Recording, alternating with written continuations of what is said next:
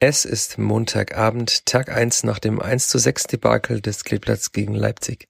In dieser Folge des Vierter Flachpass soll es aber gar nicht so sehr um den aus Vierter Sicht sehr traurigen 26. Spieltag gehen, sondern um ein Thema, das offenbar sehr viele Menschen, die es mit der Spielvereinigung halten, beschäftigt. Um ein Thema, das in der Facebook-Gruppe zum Vierter Flachpass zuletzt beinahe so ausgiebig diskutiert wurde wie die Leistungen der Mannschaft auf dem Platz. Wann kommen die Ultras zurück in den Ronhof? Und warum sind sie überhaupt schon so lange weg? Deshalb habe ich, Michael Fischer, mich für diese Folge mit den beiden Vorsängern aus Block 12 verabredet, um ausführlich über die vergangenen zwei Jahre fast komplett ohne Ultras zu sprechen und darüber, wann es im Stadion eigentlich endlich mal wieder laut und bunt wird. Das Gespräch mit Domi von den Horidos und Mario von Stradevia hört ihr nach der Werbung.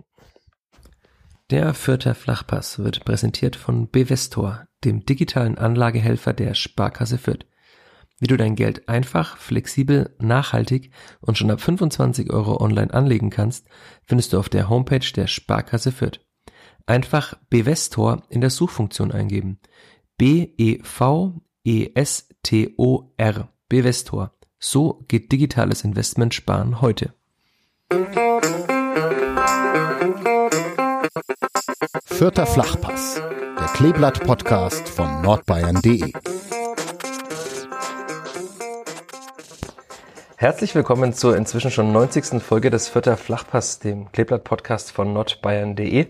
Wir sitzen in den Räumen des Fanprojekts Fürth in der Hirschenstraße und mir gegenüber sitzen die beiden Vorsänger aus Block 12. Zum einen Domi von Horidos. Servus, Domi. Servus. Und zum anderen Mario von Stradevia.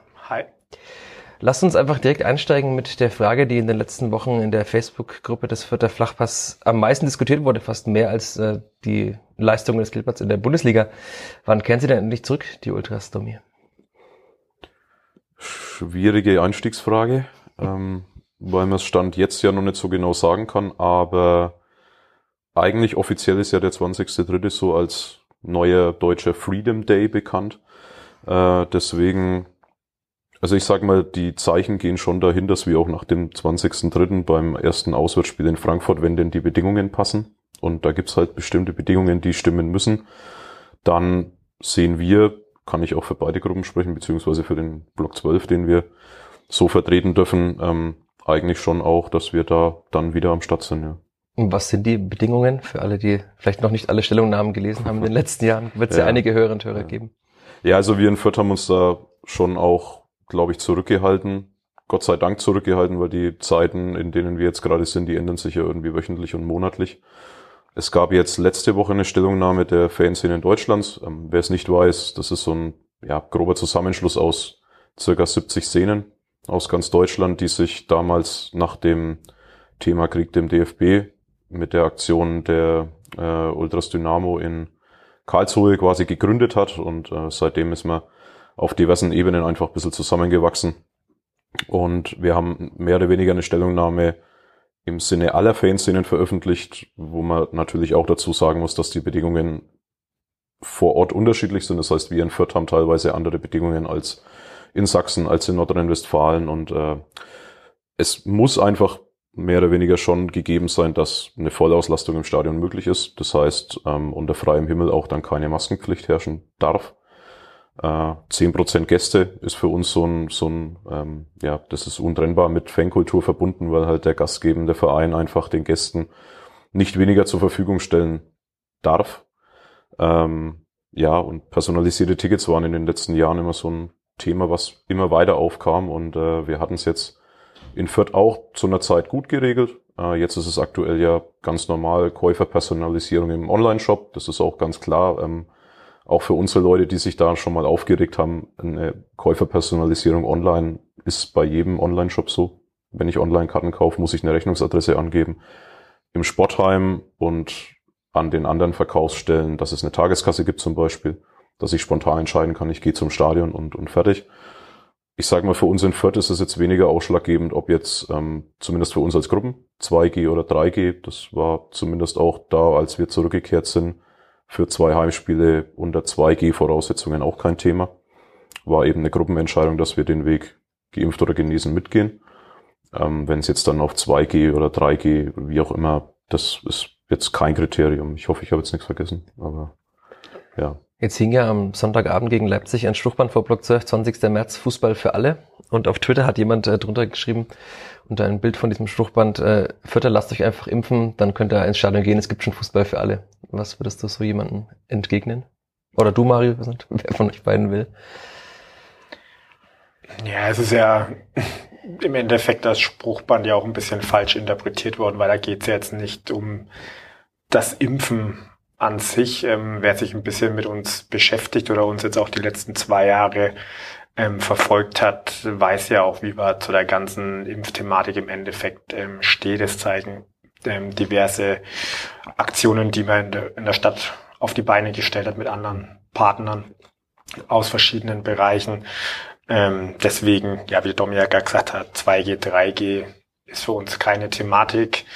Ähm, da wir das dann mittragen würden, ist ja auch ein Zeichen dafür, dass wohl nahezu alle Gruppenmitglieder geimpft sein müssen. Ansonsten könnte man ja schlecht sagen, hey, 2G ist für uns in Ordnung, aber es sind dann nur fünf Leute im Stadion im Endeffekt. Also allein das zeigt ja auch schon äh, ganz gut auf. Fußball für alle, ja, sind einfach die Punkte, die der Domi gerade aufgezählt hat, die brauche ich ja nicht wiederholen. Da geht's einfach um tiefgreifendere Maßnahmen, so wie es ja jetzt auch immer schön von der Politik heißt, dass die aufgehoben werden, ähm, weil ja halt auch viele Punkte dabei waren, die ja vor der Pandemie schon immer so aus repressiver Sicht in den Raum geworfen sind. Eben, ja, wir beschneiden die Kapazität für Gästefans, die Stehplätze müssen abgeschafft werden und, und, und. Und das alles kam ja jetzt während der Pandemie dann auf, teilweise natürlich konnte man es nachvollziehen. Ähm, die Gegebenheiten haben sich dadurch geändert. Man musste gewisse ähm, Sachen in der Zeit der Hochphase sozusagen schlucken. Aber jetzt ist einfach der Zeitpunkt gekommen, wo halt ein Schluss sein muss und darum geht es uns eben. Aber kann jetzt schon Schluss sein, wenn man so die Infektionszahlen anschaut? Domi hat gerade gesagt, die Lage ist sehr dynamisch. Natürlich schwierig. Irgendwie Deutschland ist gerade auf dem Pandemie-Höhepunkt, wenn man nach den Zahlen geht. Andererseits äh, heißt es ja immer wieder, die meisten Krankheitsverläufe verlaufen eben mild. Die Frage ist dann halt auch ein bisschen, auf was soll man im Endeffekt halt noch ein bisschen warten. Ne? Also auch wenn man jetzt mal bisschen vom Fußball wegschaut, generell auch ein bisschen, wie geht das Ausland damit um und so weiter. Es wurde ein Impfangebot geschaffen, es haben ja vielleicht nicht so viele genutzt, wie man sich das gewünscht hätte. Ähm, da wäre schon noch Potenzial da, aber die Möglichkeit gab es. Die Intensivstationen sind nach wie vor aktuell trotz steigender Zahlen nicht so sehr davon belastet, weil einfach der Verlauf milder ist. Das heißt, irgendwann ähm, muss man ja wieder ein Stück weit zur Normalität ähm, auch wieder zurückfinden. Und dann kommt ja natürlich schon auch hinzu, dass es einfach, ja, es ist eine Veranstaltung im Freien. So, also wenn ich mich jetzt einfach mal im persönlichen Freundeskreis und so weiter ein bisschen umgucke, die Fälle, die es gab, wo man dann auch äh, nachvollziehen konnte, woher man sich angesteckt hat, war halt doch großteils ähm, eben in Innenräumen, die passiert sind und jetzt eben im Stadion, glaube ich, also da gibt's ja auch Statistiken ähm, seitens, weiß nicht genau, DFB, DFL, ich weiß nicht, wer die erhoben hat, die zeigen, dass ganz, ganz wenig Fälle im Stadion tatsächlich passieren. Von daher, ja, ist es einfach eine Zeit, da auch wieder zur Normalität zurückzukehren lässt sich aber der Fußball nicht komplett entkoppeln von Innenräumen. Also es gibt den Fanbunker in Fürth, die Menschen müssen irgendwie zum Stadion kommen. Also es wird ja trotzdem eine gewisse Zeit geben, in dem man in Innenräumen bleibt. Aber ihr sagt, es ist trotzdem okay so. Mit den Forderungen auch. Ja, ich würde es vielleicht aufgrund der dynamischen Entwicklung, wie du es ja auch gerade ähm, zitiert hast, schon äh, ein bisschen anders bewerten. Ich finde, das, was wir da geschrieben haben, das zeugt halt, oder das ist im Sinne ähm, deswegen geschrieben worden, weil quasi die Politik uns äh, offeriert hat, pass auf, am 20.03. ist für alle offen. Und dann gilt das nicht, dann gilt das nicht, dann gilt das nicht. Unter Voraussetzung, es stimmt, wenn ich mir jetzt die Zahlen von heute anschaue, wenn ich ähm, vielleicht auch die Prognosen von manchen Wissenschaftlern und Co. anschaue, äh, die sind wir beide nicht. Ähm, auch, äh, auch sonst, glaube ich, keiner in unserem Umfeld äh, hat da so viel Plan, um sich da wirklich äh, tiefgründig damit äh, zu befassen und auch eine fundierte Meinung abzugeben. Ich meine, wir reden da über äh, eine Pandemie, die vorher noch keiner von uns mitbekommen hat. Äh, wir sagen es nur zu dem Zeitpunkt so, ähm, in anderen Ländern geht's auch. In der Schweiz geht's, in Holland geht's, in Frankreich geht's. Ähm, in Deutschland ist halt aktuell der Fall eben noch, dass es in, im Stadion eben nicht so der Fall ist. Ähm, deswegen, wenn ich äh, quasi die Forderungen für alle angleiche, dann gelten diese Forderungen auch fürs Stadion und eigentlich soll das mehr oder weniger eigentlich nur der, ja, die Brücke sein zwischen den Forderungen, die die Politik quasi offeriert hat, beziehungsweise den, ja, der Aussicht, weil jeder, jeder Mensch draußen, egal ob jetzt Kneipenbesitzer oder Besitzerinnen oder auch andere ähm, Unternehmer wünschen sich ja alle eine gewisse Normalität. Und die wünschen wir uns eben auch. Jetzt ist eine Perspektive geschaffen worden und wir fordern quasi für den Fußball eigentlich nur das, was für alles andere draußen eigentlich auch gefordert wird. Ich kann jetzt nur vielleicht aus meiner persönlichen Wahrnehmung, vielleicht ist das interessant auch für den Hörer oder die Hörerin, ähm, sagen, wenn es nach mir ginge, dann wäre natürlich das Stadion schon voll. Ähm, aber ich hätte auch nichts dagegen, äh, davor eben zu kontrollieren. Und zwar meinetwegen auch halt eben 3G, dass du unter äh, Genesen, geimpft und halt eben Getestete rein dürfen. Das ist in anderen Ländern jetzt zum Beispiel nicht so. Äh, in Holland ist da gar nichts. Also da musst du nichts machen. Da gibt es auch keine Maskenpflicht im Innenraum, die ich zum Beispiel Stand jetzt für Arbeitsbereiche und auch andere Bereiche schon noch befürworten würde. Aber das ist jetzt einfach ein persönlicher Ausblick, was jetzt wenig mit dem zu tun hat, was wir fordern. Aber Mario hat es richtig gesagt, das ist eine Veranstaltung unter freiem Himmel. Es gibt diverse Studien, die belegen, dass die Ansteckungsgefahr da eher gering ist. Aber was man noch dazu sagen kann, und dann ist, glaube ich, auch gut, ähm, ist halt die Sache des, der dynamischen Entwicklung nochmal, ähm, wie entwickelt sich ein Virus weiter? Ist es denn vielleicht auch irgendwann noch ansteckender und dann werden die Maßnahmen eh wieder zurückgefahren, aber ja, es ist schwierig, gerade jetzt irgendwie die richtige Entscheidung und die falsche Entscheidung irgendwie zu treffen. Deswegen, ähm, ja. Wurde es in den Gruppen irgendwann mal diskutiert, dass man auch quasi vor diesem 20. März schon mal ins Stadion zurückkehrt? Also weil im Rundhof hätten gestern gegen Leipzig 13.800 Zuschauer kommen dürfen, 9.400 oder so waren da, das heißt, waren 4.000 Plätze frei. Im Gästeblock waren auch genug Plätze frei. Also war das irgendwann mal eine Debatte oder sagt ihr, es ist einfach so, wir schließen uns den Forderungen aller anderen Fanszenen an und wir gehen erst wieder rein, wenn quasi alles ist wie vor Pandemiebeginn? Also wir haben uns natürlich jedes Mal, wenn neue Beschlüsse gekommen sind, egal in welche Richtung, haben wir uns natürlich als Gruppe hingesetzt und haben drüber gesprochen. Klar, je nachdem, was kam, war die Diskussion sehr schnell beendet. Manchmal hat man sich dann natürlich nicht so leicht gemacht und hat länger drüber gesprochen. Ähm, jetzt auch konkret auf das, was du gesagt hast, 13.000 sowas gestern reingedurft hätten. Bei uns in der Gruppe war es zum Beispiel schon ein Thema, dass wir ganz zu Beginn der Pandemie mal gesagt haben, wir möchten gerne, wenn möglich, eine ja, deutschlandweite gemeinsame Position erarbeiten, mussten dann aber auch sehr schnell feststellen, dass es einfach nicht funktioniert, dass sich da doch die A, die Situationen vor Ort unterscheiden, B, aber halt auch die Gegebenheiten oder die Beschlüsse, die die Politik treffen. Aber für uns war es dann schon wichtig, okay, zumindestens bayernweit, ähm, das lässt sich ein Stück weit vergleichen, weil die Zahlen sozusagen gleich sind, die Beschlüsse sind die gleichen. Und somit war für uns schon eine große Forderung. Deswegen haben wir uns jetzt fürs gestrige Heimspiel gar nicht so viele Gedanken gemacht, ähm, dass wir gesagt haben, okay, diese nicht volle Auslastung ist was, wo man ab einem gewissen Punkt äh, mittragen würde vielleicht. Aber ähm, in den großen Stadien, also beim Nachbarn, bei die Bayern, ähm, waren es ja nicht die Prozentzahl, die ähm, gegolten hat, sondern eine Höchstzahl an 25.000. Genau, 25.000 waren es zuletzt, wo wir halt gesagt haben, okay, nur weil wir jetzt in Fürth halt sozusagen das in Anführungszeichen Glück haben, dass wir jetzt von dieser Kapazitätsbeschränkung nicht betroffen wären, ähm, können wir trotzdem nicht mit ruhigem Gewissen reingehen, weil halt eben andere Szenen sehr wohl und sehr stark davon betroffen sind, weil 25.000 bei die Bayern, das ist natürlich ein Witz. Ähm, genau, das war eine große Forderung auch von uns, dass auch das aufgehoben wird und dementsprechend ja, stand das für uns jetzt gar nicht. Also wir haben uns gar nicht intensiver damit beschäftigt, weil eine große Kernforderung von uns in dem Sinne nicht erfüllt war. Aber jetzt ist ja trotzdem mittlerweile so, dass es schon wieder Gruppen gibt und Ultraszenen in Deutschland, die ins Stadion gehen. Am vergangenen Wochenende beim Spiel Heidenheim gegen Bremen am Samstagabend war der Gästeblock voller Fahnen und die Heimgruppe voller Fahnen. Ist das dann so, dass man einfach, dass die Solidarität vorbei ist miteinander, dass jeder doch seinen eigenen Weg sucht? Ist das so? Ich würde jetzt nicht sagen, dass die Solidarität vorbei ist, aber ich würde es zumindest so beziffern, dass ja schon auch jede Kurve und auch jede Gruppe ja irgendwie ähm, autark ist von den Entscheidungen anderer. Also es ist ja auch jedem, beziehungsweise jeder Gruppe, jeder Kurve ja auch freigestellt, was sie tut. Das heißt, wir sind ja auch zu einem Zeitpunkt zurückgekommen gegen äh, Bochum, immens wichtiges Heimspiel an der Stelle beispielsweise, wo wir uns dazu entschieden haben, die Bedingungen bei uns vor Ort passen. Wir gehen zurück, wir versuchen unser Möglichstes da irgendwie beizutragen, dass es hilft. Geholfen hat's nix, aber ähm, an der Stelle eben die, äh, die klare Aussage, dass das ja trotzdem vor Ort einfach die Gruppen selber entscheiden und äh, so unterschiedlich wie die Gruppen in Deutschland sind, so unterschiedlich sind auch gerade die Entscheidungen. Und äh, ich glaube, wir haben für uns in der ganzen Pandemie einen Weg gefunden, der verträglich auch für alle war, dass untereinander auch kein ähm, ja keine Missgunst den anderen gegenüber aufkam, dass auch kein Stress innerhalb der Gruppe oder der Kurve entsteht. Und jetzt ist es halt, würde ich sagen, an der Zeit, die Sachen wieder auf den Tisch zu legen, nochmal zu diskutieren. Das werden wir jetzt auch demnächst, wenn die ähm, die die kann man schneiden, oder?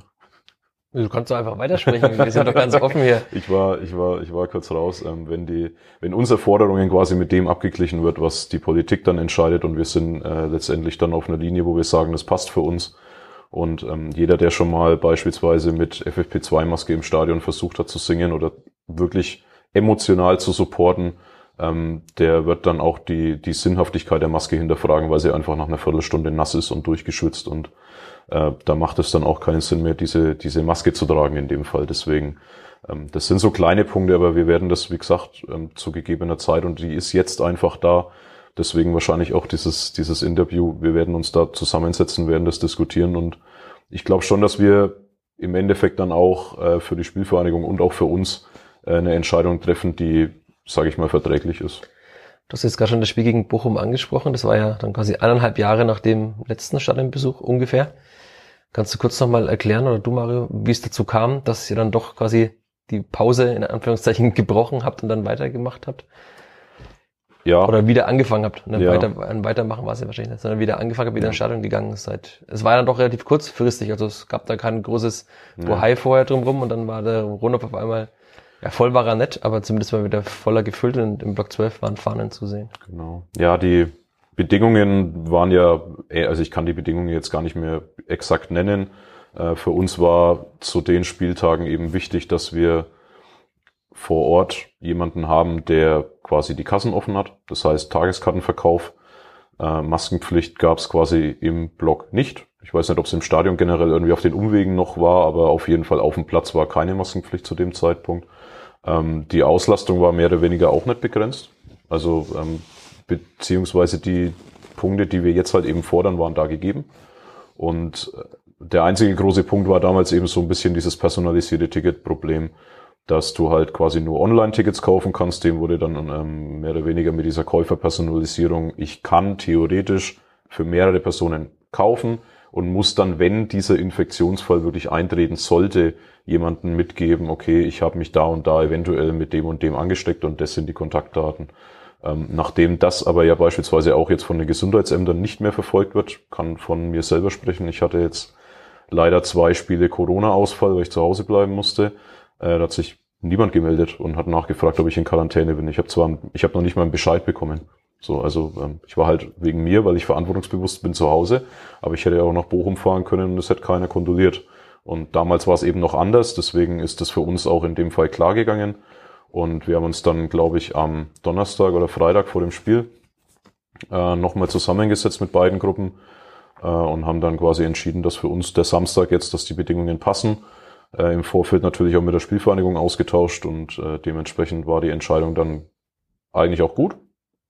Wie der Tag dann verlaufen ist im Stadion, also mit der Stimmung war ich eher weniger zufrieden. Die war dann gegen Frankfurt schon deutlich besser. Da war es ein Flutlichtspiel am Abend, da war das Spiel auch, glaube ich, ein bisschen anders, aber äh, generell waren die beiden Spiele schon für uns zumindest auf jeden Fall passabel zu sagen, jawohl, das passt. Auch auswärts dann gegen Mönchengladbach. Da waren es zum Beispiel nochmal ganz andere Voraussetzungen. Da sind wir äh, mit äh, zwei vollen Bussen hingefahren, ein paar Autos noch dazu, äh, haben dann an der Kasse gesagt, wir hätten gerne 110 Tickets bitte und die haben uns 110 Tickets ausgedruckt. Das wäre woanders eben vorher nicht möglich gewesen. Da hätte man vorher nur zwei, drei Tickets kaufen können, auch nur online. Und ja, wie der Mario auch schon gesagt hat, es sind so viele unterschiedliche, ja, unterschiedliche Handhabungen da. Für uns hat's da gepasst, war okay. Und ähm, ich denke, wenn wir die Forderungen, die wir jetzt gestellt haben, auch umsetzen können, dann spricht, wie gesagt, nochmal auch nichts dagegen, dass wir da äh, auch wieder zurückkehren. Ob dann eben mit voller Mannstärke in, in Frankfurt oder dann eventuell beim Heimspiel gegen Gladbach jetzt dann äh, im April. Das wird sich dann zeigen. Du hast jetzt gerade das Spiel gegen äh, Bochum angesprochen. Gab es irgendwann eine Aufarbeitung danach, warum das, also es war ja im ganzen Rohnhof eine gespenstische Atmosphäre, aber auch im Block 12, wo man eigentlich dachte, die Menschen sind womöglich heiß darauf, mal nach vielen Monaten, nach eineinhalb Jahren wieder ins Stadion zu gehen. Und dann war, also es war ja auf dem Rasen wie auf den Rängen ein Trauerspiel gegen den VfB Bochum. Lag das an der sportlichen Situation, auch an dem Spielverlauf damals? Es war ja ein grausames Spiel. Das Kleber hat verloren gegen Bochum. War, glaube ich, die siebte Niederlage in der Saison am achten Spieltag. Also was war damals los bei diesem Spiel? Ich kann jetzt nur so ein bisschen mal persönlich den Tag passieren lassen. Also Freitagabend ähm, kam dann eben die Entscheidung und man hat dann doch noch ein bisschen versucht, ein bisschen darauf aufmerksam zu machen, hat ein Video in der Schublade gehabt, was dann ähm, veröffentlicht worden ist, damit halt auch der äh, der andere Zuschauergänger halt eben weiß, so hey, okay, die Ultras kommen zurück, so um eine gewisse Vorfreude vielleicht doch noch ein bisschen ähm, zu verbreiten. Ähm, ja, und am nächsten Tag dann, ähm, klar, alle, man trifft sich am Bunker und so weiter und irgendwie, es war schon so eine gewisse Vorfreude zu spüren. Man hat viele strahlende Gesichter gesehen, viele Leute, die hergekommen sind, sich in den Arm gefallen sind, so hey, so, wir haben alle gewusst, es wird jetzt nicht auf Dauer sein, es wird jetzt halt für ein paar Spiele sein, aber die Spiele wollen wir mitnehmen, wollen wir genießen eben, weil die Rahmenbedingungen wieder passen. Ähm, ja, da hat man das schon so ein bisschen knistern gespürt, sage ich mal. Ähm, bevor wir dann eben gemeinsam das erste Mal wieder zum Ronhof gelaufen sind, haben wir uns nochmal alle versammelt. Es gab eine Ansprache. Die ersten Gesänge sind in unserer neuen Heimat im Bunker eben dann erklungen und so weiter. Das waren schon ja Momente, die man nicht vergessen wird sozusagen. Aber im Endeffekt ab dem Zeitpunkt, wo man dann im Stadion war, es war irgendwie, obwohl man ja eineinhalb Jahre weg war und jetzt beispielsweise wie ich war in dieser Zeit kein einziges Mal im Stadion, also wirklich eine sehr lange Zeit, die ich nicht gewohnt war. Und ich hatte es mir dann auch schon emotionaler irgendwie vorgestellt und dass ich es erstmal sacken lassen muss und so weiter. Und als ich dann im Block gegangen bin mit allen, gab es auch diesen kurzen Moment, aber danach hatte ich sofort der Alltag halt eingeholt. So, es gab halt die normalen Vorbereitungen, unser Spieltagsheft musste verteilt werden, der Stand musste aufgebaut werden und, und, und. Man war so sofort wieder in diesem Alltagstrott in Anführungszeichen drin, ähm, so dass man diesen Moment gar nicht äh, genießen konnte.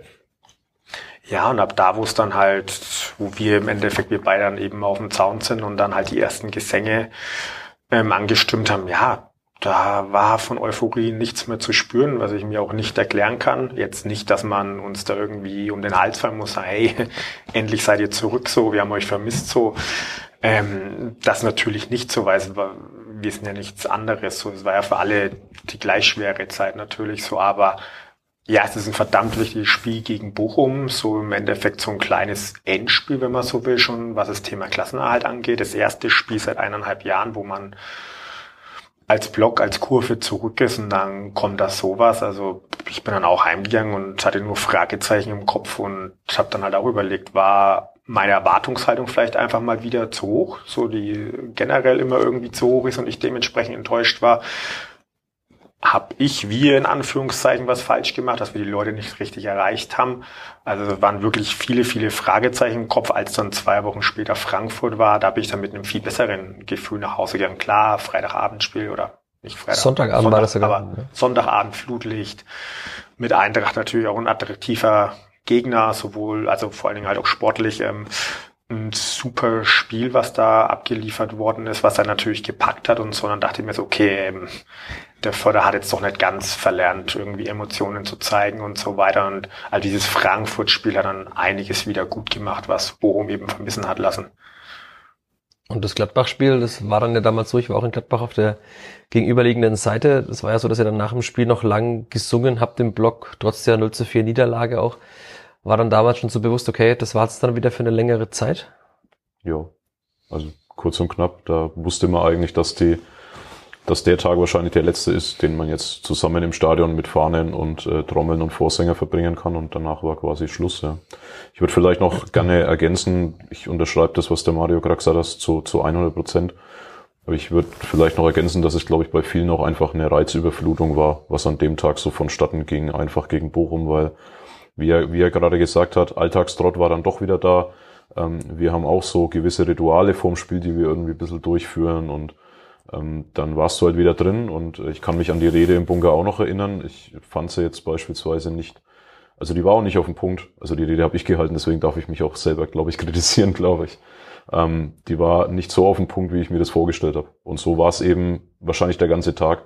Ich glaube, die Rede, wenn man irgendwie einen Spieltag danach gehalten hätte, dann wäre die ganz anders gelaufen und wahrscheinlich auch viel emotionaler. Aber da merkt man halt auch, dass wir trotz unseres Alters, trotz unserer Erfahrung, ähm, auch nicht immer alles richtig machen und auch nicht immer die richtigen Worte finden. Ähm, aber es war trotzdem, das bleibt im Kopf, das war auch cool, aber es war eben nicht dieses 100%-Ding, sondern halt eben vielleicht nur 90 oder 95 und das hat man, glaube ich, dann im Blog auch gemerkt. Aber ja, und gegen Gladbach, wie gesagt, da war es dann eben so, ja, jetzt wissen wir, dass eigentlich vorbei ist und trotz des 0 zu 4, ich meine, klar, wir sagen uns auch, ja, wir spielen Bundesliga, wir müssen uns irgendwie präsentieren. Ich habe keinen Bock, auswärts zu fahren und ähm, da irgendwie diesen kleinen Förder abzugeben, der eigentlich auf dem Platz und auf den Rängen nichts zu melden hat, weil gerade wir als Vorsänger, wir wollen ja eigentlich die, die Meute schon so weit antreiben, dass du sagst, ja, okay, aber der Auftritt war wenigstens gut. Ja, ob du jetzt 0 zu 4 oder 0 zu 10 verlierst, ist ja dann im Endeffekt mal zumindest für uns dann zu dem Zeitpunkt im Stadion das zweitrangigste, aber ich sag mal, wenn du irgendwo auswärts fährst, dann, dann willst du natürlich auch zeigen, dass wir auch mehr können als das, was quasi vielleicht gerade auf dem Platz passiert. Und ja, das ist so diese Fußballleidenschaft, die dich eigentlich da irgendwie antreibt zu sagen, ähm, was auf dem Platz passiert, ist für viele natürlich Punkt Nummer eins und vorrangig. Aber genauso wichtig ist es für uns halt eben auf den Rängen einfach zu zeigen, so ja, wir können auch was. Und leider war es dann halt gegen Gladbach das letzte Mal, deswegen glaube ich, war es einfach, ja, war halt cool, vielleicht noch zwei, drei Liedchen zu singen und dann war es halt für alle auch klar, so, okay, das war's jetzt. Aber das hat sich ja auch abgezeichnet gehabt. Also so, es stand kurz vor der Halbzeit, ist, glaube ich, ist 3-0 bereits gefallen. Und ich glaube, da ist beim Großteil wirklich dann so endgültig dieser Schalter umgeschalten. Wir wussten eigentlich, okay, nächste Woche beim Heimspiel könnten wir vielleicht noch drin sein, wenn es gut läuft, aber auch schon eher unwahrscheinlich. Und das war dann wirklich so ab da, die Meinungen gehen da auseinander. Manche haben gesagt, es war dann doch zu sehr selbstdarstellerisch, sich selbst gefeiert und so weiter, kann ich auch ein Stück weit verstehen, ähm, dass das vielleicht so rübergekommen ist. Ähm, aber für viele, die mir es danach dann bestätigt haben, gemeint, ja, ab da war wirklich Kopf ausschalten. Es ist egal, was jetzt passiert, einfach die nächsten 45 beziehungsweise ja noch mehr Minuten einfach genießen, das machen, was wir jetzt so lange nicht machen konnten, wo lange wir so darauf gewartet haben. Ähm, ja, genießen, mitnehmen, weil wir wissen nicht, wann es das nächste Mal wieder so sein wird. Und das hat man dann schon auch in den Reihen gemerkt, dass halt eine gewisse Lockerheit eben da ist und die Lieder dann ja leichter von den Lippen gegangen sind und ja, die Leute einfach Spaß ähm, an der Sache hatten. Du hast jetzt gerade gesagt, äh, es wurde euch vorgeworfen, Selbstdarstellerei. Ist es nicht was, also diese Selbstdarstellung, was Ultra auch ein bisschen innewohnt und mir hat jetzt gerade gesagt, äh, man will sich so gut wie möglich präsentieren. Das heißt ja auch immer, es geht auch darum, auch auf den Rängen quasi zu gewinnen. Und dann, das ist ja quasi auch Selbstdarstellerei. Also das ist ja jetzt, der Vorwurf klingt hart, aber er ist ja eigentlich dann gar nicht so hart, wenn man das mal so diskutiert. Nee, also dieser Vorwurf kam sozusagen in, aus internen Reihen so, also wo man halt dann auch gruppenintern so ein Spiel natürlich mal Revue passieren lässt und ähm, sich drüber austauschen. Das ist ja dann auch gut so, dass das auch durchaus mal angesprochen wird, um das eben ähm, zu reflektieren. Aber ja, wie du sagst, und so ist ja dann auch der Großteil der Meinung in der Gruppe gewesen, ja, Ultra ist von vorne bis hinten auch ein Stück weit Selbstdarstellerei äh, auf so vielen unterschiedlichen Ebenen und so weiter. Und klar macht man das alles für den Verein oder in dem Fall die Mannschaft dann auf dem Platz eben nach vorne zu peitschen und so weiter. Aber ja, ich, das ist nicht der einzige Antrieb. Also natürlich vergleichst du dich immer mit den anderen Kurven, willst an dem Tag ähm, der bessere sein. Da ist es egal, ob jetzt eine vermeintlich kleinere Kurve dir gegenübersteht, um quasi ja zu untermauern, dass du in dem Fall die größere, bessere Kurve bist oder halt den wirklich großen Kurven Paroli zu bieten, halt zu zeigen, ja, okay, wir sind halt vielleicht das kleine Vierte, aber wir haben nicht so viele Leute, aber die, die da sind, sind genauso verrückt wie ihr und wir können das Gleiche auf die Beine stellen, ähm, weil wir es genauso leben und ja, klar, das ist ein zentraler Punkt von dem Ganzen. Lass uns mal ein bisschen springen, so in den März 2020, da gab es ja auch ein Auswärtsspiel in Kiel, damals noch mit Fanszenen in, in den Blöcken. Das Clipper hat damals gewonnen, was, wisst ihr es noch? Ich weiß es gerade gar nicht spontan. Ich würde fast sagen unentschieden, aber ja. bin mir nicht sicher. Und das war ja quasi, ich glaube der 8. März war das damals. Das Heimspiel danach wurde abgesagt gegen den HSV dann schon. Habt ihr euch damals ausmalen können, dass das so lang dauert? Konnte wahrscheinlich niemand, aber auch, oder habt ihr, war das damals schon ein Thema bei dem Spiel in Kiel? Tatsächlich ja, weil wir mit einem Bus nur gefahren sind und die ersten Zahlen aus Deutschland waren ja dann auch schon bekannt schon lange und eigentlich glaube ich, damals war es noch so, dass wir sogar im Blog, glaube ich, jeden auch per Handschlag und Namen begrüßen konnten. Also es war halt Kiel, ewig viele Kilometer, zweite Liga und ähm, wir fahren da halt hoch und haben einen, einen Bus, glaube ich, voll, paar Autobesatzungen noch und das war's. Und ich glaube schon, dass wir an dem Tag das schon noch im Kopf hatten, dass jetzt vielleicht in dem Bus auch, wenn wir fahren und es ist einer dabei, ne, dass da eventuell was sein könnte, aber da, da ist ja auch noch nicht an Maske gedacht worden oder irgendwas gab's ja alles nicht. Also äh, ist jetzt irgendwie schwierig, wenn man das sagt, gab's nicht, aber zwei Jahre her. Ähm, in dem Fall war es dann, glaube ich, so, dass da nichts passiert ist und unter der Woche ging es dann so mit den ersten ja, Überlegungen, Spielabsage und Co. Und ich glaube, wir haben dann noch für das Heimspiel gegen äh, den HSV witzigerweise noch irgendwie Corona-Bier für die SFK besorgt. Äh, am Ende war es dann doch nicht mehr so witzig, weil was daraus geworden ist, hat ja wie gesagt keiner, das hast du gerade gesagt, irgendwie gedacht. Ähm, und ja, da, da war es eigentlich schon so, dass das im Hinterkopf war, aber so wirklich greifbar nicht, weil du warst ja trotzdem noch im Stadion, wir haben ja trotzdem unser Ding gemacht halt. Und wie der Mario sagt, natürlich Selbstdarstellerei, okay, ja, aber äh, natürlich machen wir das auch alles, alles für, für einen Verein und da gehört halt dieser Punkt auch irgendwo dazu. Und ich meine, wenn du da dann halt mit 60, 70 Leuten in Kiel im Auswärtsblock stehst, dann willst du dich halt bestmöglich präsentieren. Der Verein unten will sich auf dem Rasen bestmöglich präsentieren und wir repräsentieren den Verein auf den Rängen. Das ist, das geht für mich eins in eins. Also ich würde das gar nicht, äh, vielleicht um auf die Frage von, von vorhin noch zu kommen, gar nicht negativ behaftet sehen. Also gewisse Selbstdarstellerei gehört dazu. Ähm, wenn wir jetzt unsere Emotionen ständig auf dem Zaun in uns drin behalten würden, ja, dann würde uns auch keiner wahrnehmen. Und das muss halt auch nach außen. So jetzt äh, vielleicht ein großer Themenkomplex nochmal. Also wie habt ihr als Gruppen und ihr auch als Einzelpersonen die zwei Jahre danach verbracht? Das war ja, glaube ich, paar Wochen danach schon. Gab es damals diese Einkaufshilfe für, sagen wir mal, Risikogruppen oder halt auch für Menschen, die eben sich nicht mehr aus dem Haus getraut haben? Gab es ja damals auch Menschen, die gesagt haben, ich will einfach nur zu Hause bleiben, weil ich habe womöglich, ich bin vorerkrankt und so weiter. Wie war das damals? Also man konnte sich wahrscheinlich auch nicht mehr treffen. Es gab Kontaktbeschränkungen. Wie lief das damals ab zu der Zeit? Ähm, ja, also Freitag war ja eben oder wäre das HSV-Spiel gewesen, was ja tatsächlich auch, ich glaube, zwei Stunden vorher ist ähm, abgesagt ja, die, worden. Die Presseleute vom HSV waren schon da und wir haben ihnen gesagt, das Spiel ist abgesagt. Ich glaube, das war sogar Donnerstag, will ich meinen, das Spiel.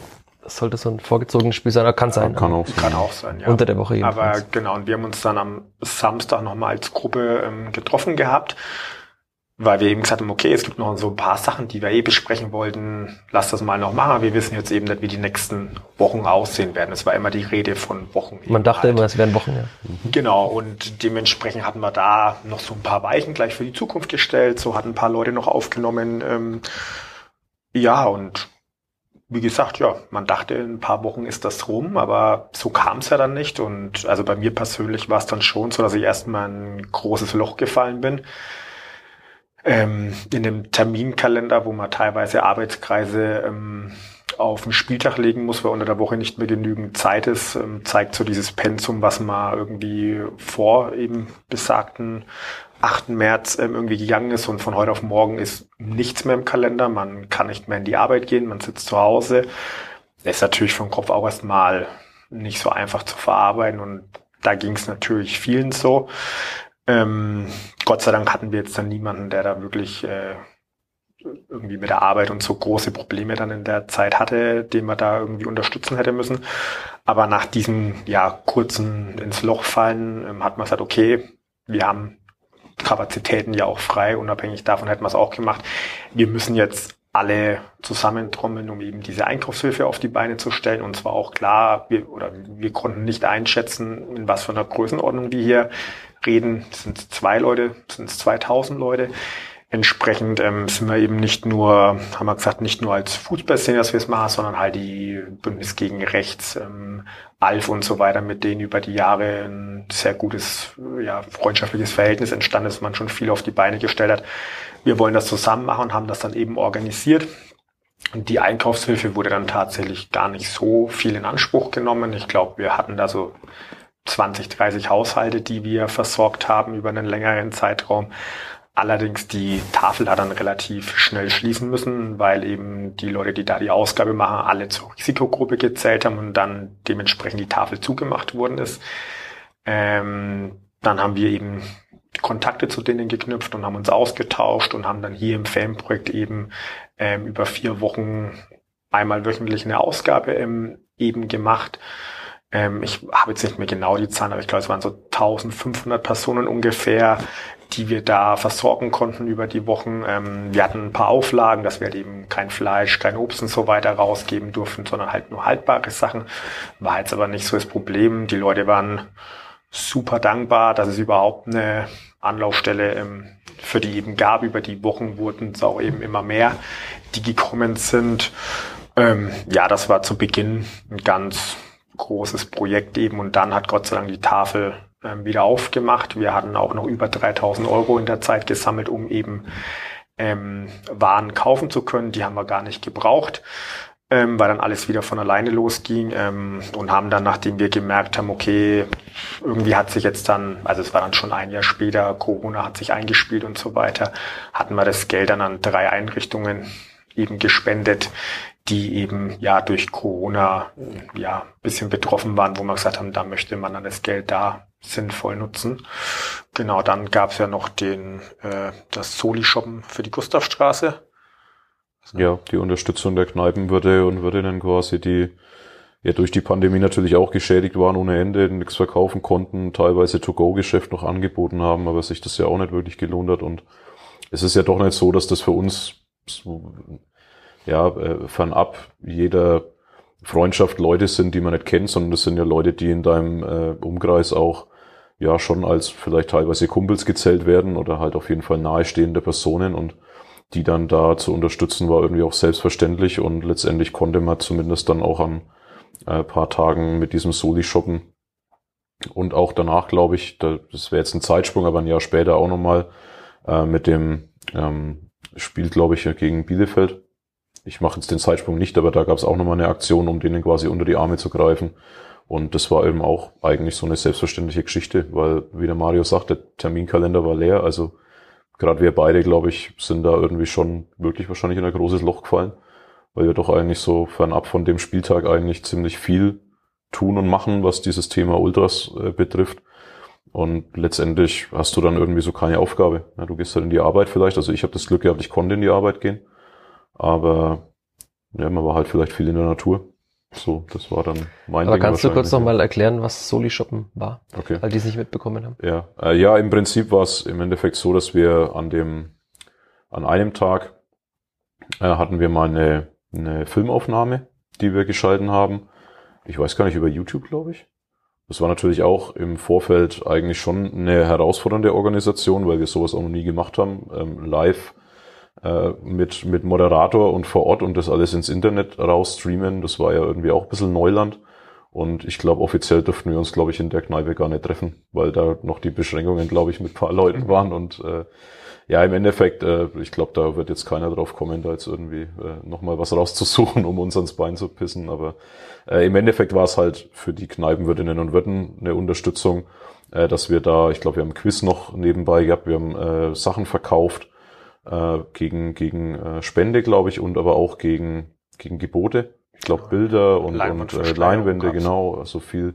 Bei uns sind ja viele kreative Leute, die viele schöne Leinwände malen. Also da, da kommt immer sehr viel Geld dabei rum. Und ich müsste mich jetzt täuschen, aber wir haben, glaube ich, schon einen halbwegs großen Betrag dann auch letztendlich an die, äh, an die Kneipenwürde und Würdinnen übergeben kann mich jetzt nur an das Bild erinnern, aber ich weiß nicht mehr, welcher Betrag drauf stand. Aber es war jetzt auf jeden Fall kein geringer und er hat auf jeden Fall auch geholfen. Ich glaube, dass wir da jeder Kneipe irgendwie mit 750 Euro, glaube ich, unter die Hand also helfen konnten. Und Kleinvieh macht auch Mist, aber es ist halt die Geste, glaube ich, die da einfach gezählt hat und äh, halt zu sagen, wie ich gerade gemeint habe, das sind halt nicht nur irgendwelche Leute, die hinterm Dresen stehen, sondern teilweise halt auch langjährige Weggefährten, mit denen wir immer mal zu tun haben und teilweise auch Freundschaften entstanden sind. Deswegen war es da auch irgendwie klar, da zumindest zu helfen. Und glaube, ihr hattet auch noch äh, eine Aktion den äh, Pflegeeinrichtungen oder auch Krankenhäusern Danke zu sagen mit Spruchbändern zum Beispiel. Ja, das sind alles so eigentlich für uns selbstverständliche Sachen. Für denjenigen, der es dann letztendlich abbekommt, wahrscheinlich so das Größte. Also einfach Danke zu sagen, beziehungsweise zu wissen, ah, da ist jemand, der denkt an mich und wahrscheinlich genauso in diese äh, Kerbe am Fenster stehen und klatschen bringt halt nichts, sondern vielleicht den Leuten auch unter die Arme greifen, wenn es denn nötig ist. Ja. Und wie war das Verhältnis zur Spielvereinigung in der Zeit? Weil jetzt in der Stellungnahme der Fanszene in Deutschland, du hast sie vor dir liegen, Domi, mhm. Ich zitiere, steht hier, an dieser Stelle nehmen wir deshalb die Verbände und Funktionäre in die Pflicht. In den letzten zwei Jahren haben sie sich nicht mit Ruhm bekleckert, aber stetig beteuert, wie wichtig Fußball für den, wie, wie wichtig Fans für den Fußball sind. Gab es in der Zeit dann einen Austausch mit der Spielvereinigung? Also im ja, Kleeblatt ging es ja finanziell viel besser als anderen Vereinen, die irgendwie so fast äh, pleite waren, aber gab es diesen Austausch und, und ist das in, in dieser Schärfe angemessen für den, also ich, ich weiß nicht. Ich, Gute Frage, weil ja. ähm, dann kann ich nämlich auch gleich dazu Stellung beziehen und vielleicht auch äh, die Spielvereinigung zumindest in dem Punkt auf jeden Fall in ein positives Licht rücken, ähm, weil ich schon sagen muss, dass es letztendlich nochmal schwierig ist, 70 verschiedene Fanszenen in eine Stellungnahme zu packen und das auch äh, vernünftig wiederzugeben. Äh, ich glaube, wir haben uns da eben an allgemeinen Formulierungen gehangelt und es gab natürlich Ausnahmen, sprich, ich kann nur immer wieder Schalke 04 zitieren mit ihrem Härtefallantrag der Dauerkarte, da, da wären mir fast die Augen rausgefallen. Also das, wenn mein Verein gemacht hätte, dann wäre ich, glaube ich, rübermarschiert und hätte mal geklingelt und gefragt, was los ist. Das war bei uns nicht der Fall. Ähm, wir hatten letztendlich durch die Pandemie natürlich auf jeden Fall einen riesigen Geldausfall. Wir hatten ein Eigenkapital von sieben, acht, neun Millionen. Äh, das war auf einmal weg, weil du eben äh, quasi keine, keine Mehreinnahmen mehr durch, durch den Spielbetrieb hattest. Fernsehgelder wurden ausgesetzt und ja, Ganz weg war es ja nicht, oder? Ich glaube, vier Millionen war der Verlust, bitte ich mir ein. Ja, ich müsste jetzt nachschauen, die genauen ja. Zahlen. Aber es ist natürlich ein Betrag, den, den, den kann man nicht einfach mal so mit Fingerschnippen ja. wieder zurückholen. Und ähm, da muss man zumindest der Spielvereinigung auf jeden Fall, es gab Austausch, das ist auch richtig. Es gab immer ähm, auch von, von den höchsten Posten, sprich Geschäftsführung, äh, immer wieder Gespräche, wo wir quasi so unsere Meinungen auch dargelegt haben. Da, damals ging es aber halt auch um Sachen, die jetzt quasi gar nicht mehr zum Thema standen. Da ging es um Testkapazitäten, die der Fußball mehr oder weniger äh, den, den anderen äh, ja, Bereichen des Lebens irgendwie wegnehmen könnte, würde. Letztendlich hat man das damals auch als, als Argument benutzt, weil es eben so rüberkam, der Fußball nutzt seine Stellung, um Testkapazitäten von anderen eben wegzunehmen. So, das war damals ein Vorwurf. Ähm, den konnte man wahrscheinlich bis heute jetzt nicht widerlegen, aber auch nicht 100%ig quasi bezeugen. Äh, deswegen da gab es schon dann diverse unterschiedliche Ansichten auch. Aber ich würde sagen, die Schärfe, so wie es da geschrieben ist, trifft auf die Spielvereinigung auf jeden Fall nicht zu, weil wir natürlich schon auch über die Jahre hinweg, sage ich mal, ein gutes Verhältnis uns aufgebaut haben. Der Austausch ist auf Augenhöhe, der ist offen und ehrlich vor allem. Und das mögen vielleicht jetzt auch die eigenen Gruppenmitglieder nicht so gerne hören, aber also mir passt es schon. Es, ich kenne es aus anderen Vereinen, wo das tausendmal schlimmer ist, äh, sich mit Vereinsverantwortlichen an den Tisch zu setzen. Da sind wir schon äh, gesegnet mit den Leuten, die an der richtigen Stelle sitzen. Ähm, natürlich knallt auch ab und zu mal, aber das muss halt auch sein, wenn man sich danach in die Augen schauen kann, wenn es dann wieder passt.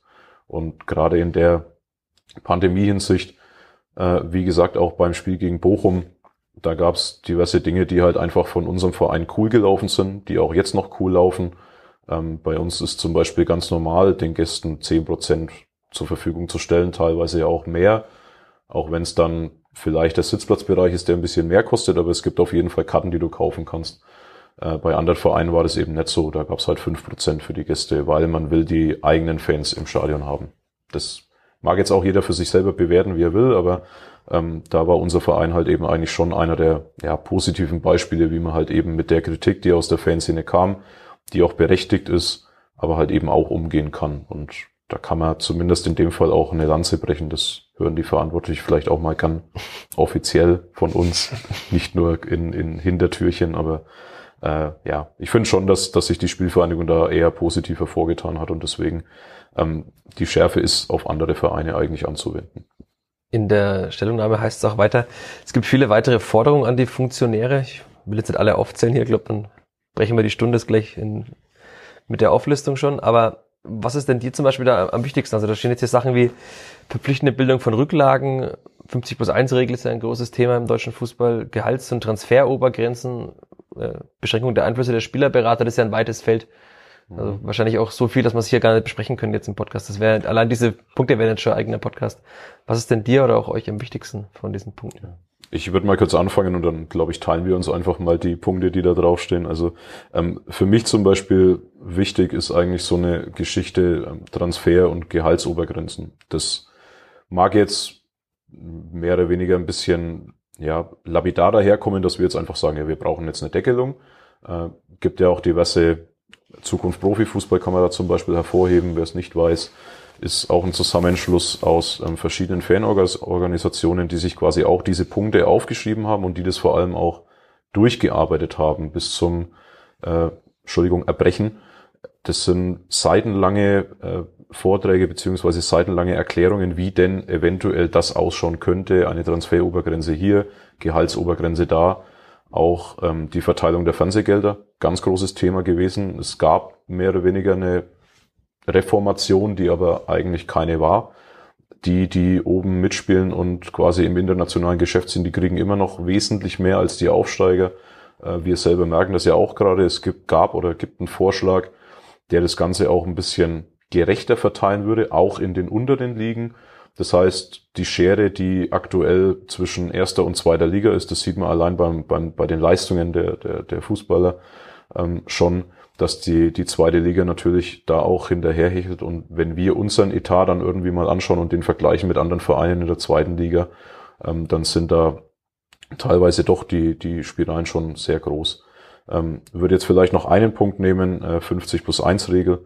Äh, das ist eigentlich so eine Geschichte, die muss eigentlich oder darf in Deutschland auch nie wieder verhandelt werden. Das ist ein, ein Prozedere, was man aus dem Ausland äh, gerne kennt und ähm, man sieht ja auch, am vielleicht Negativbeispiel Hertha BSC gerade, wie es laufen kann. Äh, viel Geld heißt nicht immer gleich viel Erfolg. Das macht vielleicht unsere Spielvereinigung auch gerade vor, weil gerade mit so einem Etat oder so einem Umsatz in der ersten Liga zu spielen, da muss schon, da muss es woanders stimmen. Und äh, ich sag mal, bei dem Punkt 50, 50 plus 1 ist eigentlich am wichtigsten, dass der Investor maximal eben 49 Prozent an diesem Fußballunternehmen in dem Fall äh, besitzen darf oder kann. Und uns ist halt wichtig, dass nach wie vor die Fans beziehungsweise der Verein der Hauptintendant bei der ganzen Geschichte ist. Und das heißt eben diese 50 plus 1 Regel kurz gefasst. Aber ja, da gibt's noch also wie gesagt, du sagst es selber, da könnten wir jetzt noch eine Stunde drüber diskutieren, aber. Aber die 50 plus 1 Regel wurde ja auch vor ein paar Monaten von in diesem Report der Europäischen Kommission, glaube ich, war es, ein EU-Report, ja auch als äh, quasi das Best, Best Practice Beispiel nennt man es ja immer genannt. Also es ist nicht so, dass die jetzt sofort die Abschaffung zur Debatte steht. Ne? Nee, es steht definitiv nicht zur Debatte, aber es gab ja diverse ja, Versuche in der Vergangenheit, diese auch auszuhebeln. Ja? Also mhm. gerade wenn man äh, sich dann Projekte wie RB Leipzig und Hoffenheim anschaut und Co. Ähm, gerade vielleicht dann auch die, die Sache mit äh, Martin Kind in Hannover.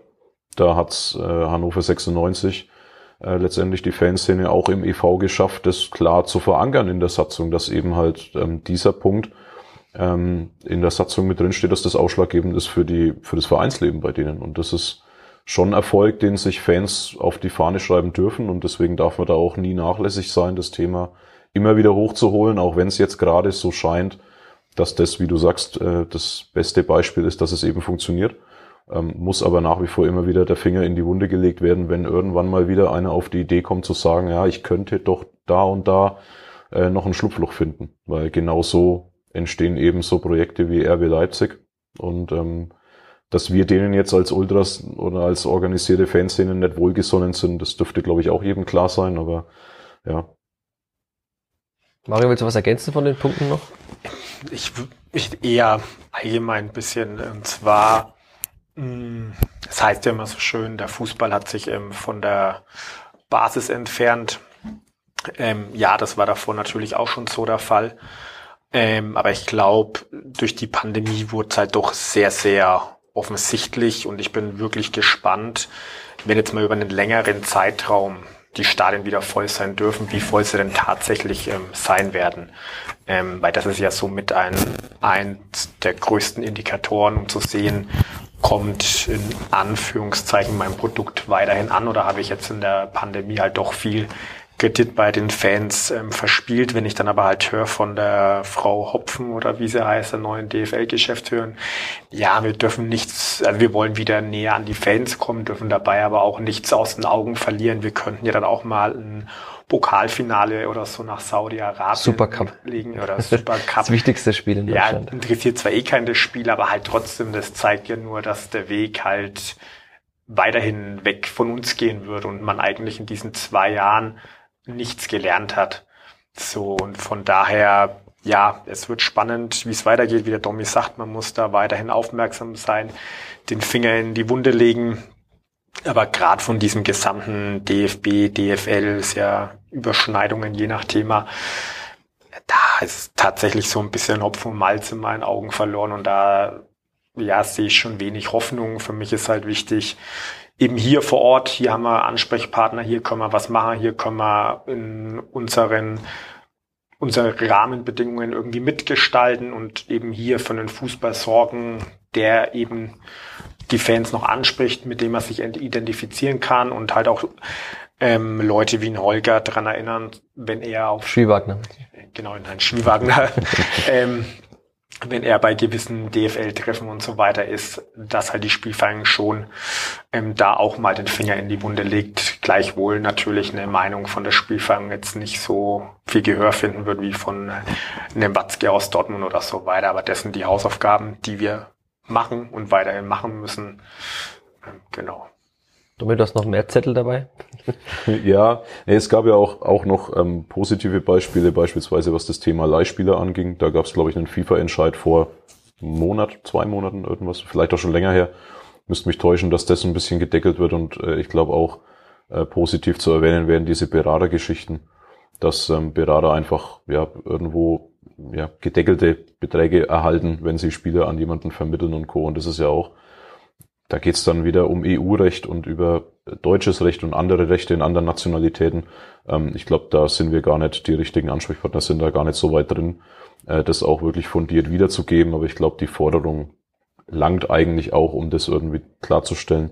Ähm, aber wenn du jetzt den anderen Zettel noch ansprichst, da stehen auch noch andere Themen drauf. Aber ist die andere Frage, Themen, ob du die, die, die Zeit läuft, ob du die noch besprechen willst. Ja. Die Zeit läuft davon, wie dem Kleber die Zeit davon läuft, in der Bundesliga zu bleiben, so allmählich. Ich will gerne noch auf eine Sache eingehen. Mario, du hast vorhin gesagt, du warst eigentlich dann nie im, im Rundhof. War das für dich sofort klar, als es dann hieß, äh, die Ultras dürfen nicht mehr in den Rundhof, dann gehe ich auch nicht rein? Würde jetzt manchen wahrscheinlich von den Hörerinnen und Hörern verwundern, so eine Ansicht.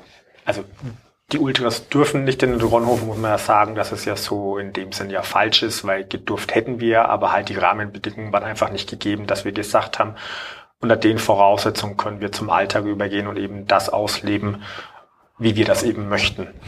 Und für mich war eben von Anfang an äh, festgestanden, wenn wir als Gruppe zu dem Entschluss kommen oder als Block 12 zu dem Entschluss kommen, die Rahmenbedingungen sind eben so, dass wir nicht als Gruppe auftreten können, bedeutet das auch für mich als Privatperson, dass ich diese Bedingungen ähm, nicht mittragen kann. Weil entweder sie sind da, dass ich reingehen kann, dann aber voll, oder sie sind halt nicht gegeben. Ähm, habe dafür natürlich auch viel Kritik einstecken müssen, ähm, dass ich da halt im Endeffekt ja dem Ganzen auch gar keine Chance gegeben habe, um mir das mal anzuschauen und so weiter, dass ich ein bisschen ein Hardliner bin, aber im Endeffekt musste ja wirklich jeder von uns einfach einen Weg finden, wie er mit der ganzen Situation umgeht und das ist ganz unterschiedlich. Also es gab Leute in unseren Gruppen, die jedes Spiel drin waren, wie es ging, sowohl ähm, zu Hause als auch auswärts, ähm, die auch die Spiele am Fernsehen dann verfolgt haben, wenn es halt eben Geisterspiele waren oder es halt für auswärts zumindest keine Käste-Tickets ähm, gab. Es gab Leute, die haben es probiert, die waren im Stadion, haben sich das zwei, dreimal angeschaut, haben festgestellt, das ist nicht der Fußball, auf den ich Bock hab. So, ich guck's dann doch lieber mit zwei, drei Freunden vielleicht zu Hause oder in der Kneipe an. Und ich habe dann, also als die Re zu Beginn die restliche Saison 1920 dann zu Ende gespielt worden ist, äh, da hatte ich wirklich so einen richtigen Brasso auf den Fußball im Allgemeinen so und habe mich da halt dann wirklich komplett erstmal abgewandt. Ich wollte davon nichts sehen, nichts hören, wie das aufgenommen worden ist. Ähm, als dann die neue Spielzeit im August begonnen hat, war mir dann natürlich auch klar, ja gut, du kannst jetzt nicht bis zum Ende der Pandemie irgendwie den Ball ruhen lassen aus unterschiedlichen Gründen. Aber es hat mich dann halt trotzdem überhaupt nicht irgendwie gepackt, so Fußball oder Fußball mit der Spielvereinigung, so ist halt für mich einfach viel mehr als das, was auf dem Platz halt ähm, passiert. Und dann war es so die Zeit, so wo halt auch nur Geisterspiele ja waren. Ähm, ja, da habe ich dann hier und da mit Freunden natürlich schon mal ein Spiel vom Fernseher verfolgt, habe dann aber auch gemerkt, dass mich das halt eher runterzieht. So, also ich war dann halt vom Fernseher gehockt und habe dann überlegt, das war irgendwie Auswärtsspiel in Bochum, was ich damals angeschaut habe in der Zweitligasaison das Spiel. So eines der besten Spiele der Spielvereinigung damals. Tatsächlich war es sportlich was gut, aber es war halt trotzdem so. Bei mir hat es halt den ganzen Tag nur gerattert wann hätten wir losgehen müssen, das hätten wir organisieren müssen, so hätten wir den Spieltag gestalten, wie hätten wir jetzt in der und der Situation im Block reagiert. Ich habe einfach gemerkt, ja, es tut mir nicht gut und ich brauche eine gewisse Distanz, um mit der ganzen Situation halt einfach umgehen ähm, zu können, so wie jeder einen Weg finden musste. Und für mich war es dann eben, okay, ich muss dem Ganzen den Rücken irgendwie zukehren und ich habe jetzt, glaube ich, in der ganzen Zeit, ich war halt bei den drei Spielen, wo wir als Gruppe drin waren, war ich natürlich mit vor Ort und habe mich auch sehr gefreut. Aber ansonsten, ich glaube, ich habe vier, fünf Spiele in diesen zwei Jahren mal am Fernsehen gesehen, war da aber auch die meiste Zeit am Handy und äh, ja, es lässt mich relativ kalt, das Ganze. Und also der Verein an sich nicht so, den will ich weiterhin mitgestalten, aber also dieses Sportliche irgendwie, das hat mich nicht mehr in seinen Bann gezogen, wobei das schon eine Entwicklung ist, die es davor halt auch ähm, gab. Ähm, und ja, ich hoffe natürlich, also ich habe es ja vorhin schon angesprochen, dieses Frankfurt-Spiel, wo wir drin waren, was ja sehr gut war und bis zum Ende hin mal irgendwie ja dann doch noch den Ausgleich gemacht, wo man dann schon gemerkt hat, okay, das sind wieder Emotionen drin und ich hoffe, dass das dann auch wieder sehr schnell kommt, wenn man halt wieder regelmäßig im Stadion einfach ist. Du, Domi, dagegen warst ja sehr oft im Ronhof, dich zumindest sehr oft gesehen.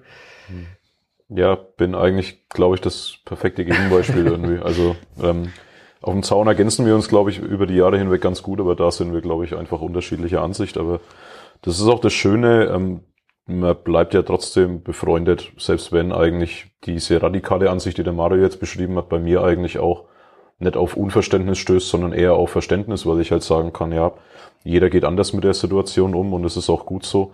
Da ist nichts richtig, nichts falsch. Das haben wir auch gruppenintern und auch versucht, den meisten Leuten, die uns halt eben nahestehen, immer zu vermitteln. Ich war auch beim ersten Spiel der Zweitligasaison dann gegen Osnabrück zum Beispiel versucht, äh, inkognito drin zu sein, aber es funktioniert natürlich nicht, weil dich erkennt halt dort ähm, Sonnenbrille dann irgendwie doch jeder.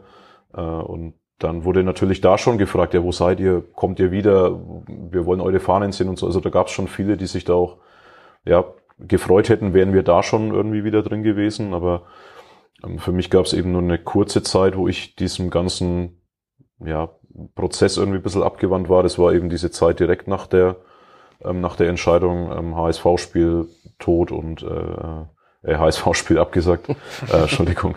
Ähm, und äh, dass, dass in dem Sinn danach irgendwie so dieses ganze Leben runtergefahren wird.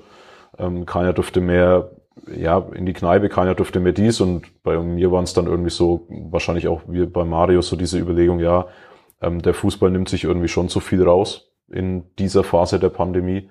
Äh, letztendlich, um das im Nachhinein zu betrachten, wir dürften uns natürlich dann auch quasi anhören, ja, es sind ja auch Arbeitnehmer und Arbeitgeber, wie woanders eben auch. Ähm, da liegt die Wahrheit wahrscheinlich irgendwann am Schluss, wenn man sich das anschaut, auch irgendwo mittig, egal ob jetzt da jemand recht hat oder nicht. Ich würde sagen, nichts ist falsch, nichts ist richtig. Und habe dann aber doch irgendwie gemerkt, wenn es jetzt dann auch auf den ja, Fußballplätzen hier rund um Fürth irgendwie wieder losgeht. Ähm, das ist halt für mich einfach so eine Geschichte, äh, die ist zumindest jetzt mit meiner persönlichen Wahrnehmung von Fußball irgendwie, ja, die kann man nicht trennen. Also ich stehe gern auf irgendwelchen Plätzen und unterhalte mich mit irgendwelchen ähm, ja, gesetzteren äh, Alters, Menschen, Menschen gesetzteren Alters, die, keine Ahnung, seit 50 Jahren zum DSV Burg von Bach gehen. Ne, wo man halt dann in, ins Gespräch kommt mit Leuten und das ist, glaube ich, auch so dieser, dieser Charakter, den der Fußball eigentlich dann irgendwie ausstrahlen sollte, dass es egal, ob du jetzt im Stadion in der ersten oder zweiten Liga bei deinem Verein bist oder halt auch eben in der Kreisliga, Landesliga, weiß der Kuckuck, ähm, dass halt eben dieser Fußball einfach verbindet, egal ob da jetzt modsmäßig Geld dahinter steckt oder nicht und mir hat es halt einfach gefehlt. Und deswegen bin ich dann in der Phase, wo es dann auch wieder ging, eigentlich irgendwie schon, oder habe ich schon geschaut, so viel zu machen, wie es halt irgendwie geht. Und ähm, die Statistik für das Jahr 2021 ich glaube, da ging es im Mai los, dass wieder Zuschauer zugelassen wurden. Und eins der ersten Spiele war dann, glaube ich, die Spielvereinigung Bayreuth gegen Aschaffenburg und äh, ich habe dann sofort gesagt, ich muss da hin. Also da gab es auch keine Diskussion, so bleibe ich jetzt daheim, wenn ich Zeit habe, dann fahre ich da hin. Und dann war die Statistik für das Jahr 2021 doch relativ gut. Also eine dreistellige Anzahl an Spielen zu sehen in dem halben Jahr ist dann doch nicht so verkehrt, aber da merkt man halt dann die Unterschiede so. Also ich bin halt dann einfach vielleicht in dem Fall zu Fußball verrückt, was den Sport angeht. Ich will halt einfach so, ich will diesen Sport sehen, ich will die Leute drumherum wahrnehmen und dementsprechend auch beim Kleeblatt war es so. Wenn es möglich war, war ich da. Und du hast ja trotzdem viele Leute gesehen, die du halt sonst im Rundhof siehst, aber aus meiner Perspektive, das jetzt mal auch aus dem Blog zu sehen, ungewohnt, wenn man auch seit, ich glaube jetzt dann mit den zwei Jahren Pause, die wir nicht auf dem Zaun waren, sind es ja trotzdem schon über zwölf Jahre, die wir da oben stehen und den Vorsänger machen. Das macht schon was mit dir, wenn du dann auch mal 90 Minuten ein Spiel siehst und dich auch mal bei einem Bierchen oder einer Zigarette mit jemandem unterhalten kannst. Auch schön, aber ich hätte eigentlich gerne diese Position des Vorsängers schon gerne wieder, irgendwie 90 Minuten. Das macht mir, glaube ich, mehr Spaß, als das, die Spielvereinigung da zu sehen. Ihr hattet ja wahrscheinlich auch beide sehr lange Serien an Spielen, die ihr gesehen habt, nehme ich an. Ähm, die sind ja dann zwangsweise gerissen. Könnt ihr mal kurz beziffern, wie lange das war? Ich kann es nicht genau sagen, aber das letzte Spiel, was ich davor passt, passt habe, war Anfang Mai 2009 in Duisburg, Montagabend. Da habe ich meinen ersten Arbeitstag gehabt und ja, konnte schlecht äh, gleich krank machen an dem Tag. Das hätte andere Konsequenzen zu Hause gehabt, so war damals auch noch entsprechend jünger halt. Ähm, ja, bei mir waren es jetzt am Ende, also noch zwei, drei Spiele hätte es gedauert, dann hätte ich die 400 geknackt gehabt, was ich in Folge ähm, gesehen gehabt hätte. Und du? Ja, ähnlich. Wir haben so ein kleines internes Battle noch gehabt. Also bei mir waren es ein paar weniger, äh, weil ich einmal im, ich glaube Januar 2010 war es, äh, leider an einem Freitagabend nicht zum FSV Frankfurt konnte, weil ich im Krankenhaus liegen war und wollte eigentlich gehen und der Arzt hat mich nicht gehen lassen und die Mutter erst recht nicht. Grüße an der Stelle. Äh, die hat die Serie dann aber irgendwie versaut, sonst hätte ich dann eben mehr Spiele gehabt und dann hätte ich die 400 von Mario dann auch geknackt quasi, aber es waren am Ende, glaube ich, trotzdem, ähm, würde ich jetzt sagen, fast 10 oder 11 Saisons am Stück. Ja, doch. Bis, bis zu dem Zeitpunkt eigentlich schon so. Ja, also wir, wir waren relativ gleich auf. Er war ein paar Spiele vor mir, aber ist halt traurig zu sehen, dass die Serie jetzt gerissen ist und ähm, andere hatten davor auch eine schöne Serie, die ist auch gerissen. Ja, zählt alles nicht mehr, aber jetzt. Wir können ja eine neue Serie starten. Ja, das wäre meine Frage gewesen. Jetzt seid ihr beide Mitte 30. Äh, glaubt ihr, dass wir nochmal Mitte so, 30. Naja, Anfang Mitte 30. ja, ja. Fast, fast. Ja, fast. Ähm, dass man so eine Serie nochmal erreicht, glaubt ihr das? Also es wird sich irgendwann, wenn sich die Prioritäten wahrscheinlich auch, ändern im Leben. Oder glaubt ihr nochmal so 10, 12 Jahre mit dem Kleeblatt ohne Unterbrechung? Und Spieltermine sind, es gibt zum Beispiel jetzt dann kein Montagabendspiel mehr, das ist schon mal besser in der zweiten Liga. Ich glaube, wir hätten nichts dagegen, oder? nichts dagegen, aber also wir brauchen ja bloß mal in die nahe Zukunft schauen. Es ist ja jetzt nicht ausgeschlossen, dass wir jetzt vielleicht wieder durchgängig ins Stadion gehen können und dann hockst du halt in Quarantäne. So, also das geht ja relativ äh, schnell. Von daher, ja, einfach wird's nicht so eine lange Serie.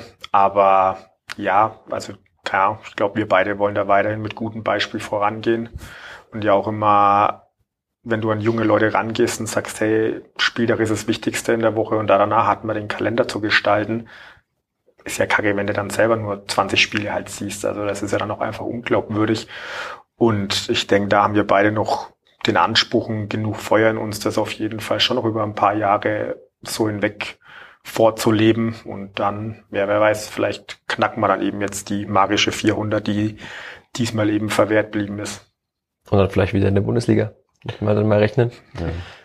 Bis vor zwei, drei Spieltagen war ich ein, eigentlich einer der, der gesagt hat, es ist nichts ist unmöglich. Aber ja, mal schauen. Aber ich bin schon der Ansicht, glaube ich, auch, dass wir noch genug Feuer in uns haben, eine ähnliche Serie nochmal zu starten und das spornt dich ja, glaube ich, auch ein bisschen an. Also nachdem ich jetzt, deswegen habe ich die Zahl überhaupt gesagt, nachdem ich äh, im Jahr 21 dann äh, trotz der widrigen Umstände von Januar bis Mai ja kein Spiel schauen konnte, weil es verboten war, ins Stadion zu gehen, ähm, mit Zuschauerausschluss und trotzdem über 100 Spiele geschafft habe, dann sagst du natürlich, ja, dann möchte ich das nochmal toppen.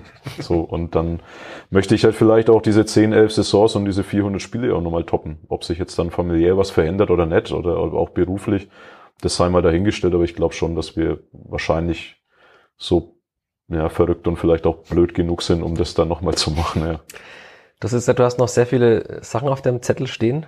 Welches Thema willst du noch ansprechen? Ich hätte noch eins angesprochen von mir aus. Ähm, das ist dein Podcast. Ja, es könnte sein, dass dir was so wichtig ist, dass du es unbedingt loswerden Ja, willst. die, die gibt's, das gibt's schon, aber ich wäre jetzt vielleicht auf die Frage gespannt und dann vielleicht würde ich danach einfach äh, meinen Punkt sagen. Okay. Also der Punkt ist, wir haben jetzt hier einen Podcast, du hast aber auch einen eigenen Podcast oder ihr habt einen eigenen Podcast, das Kilbert Echo.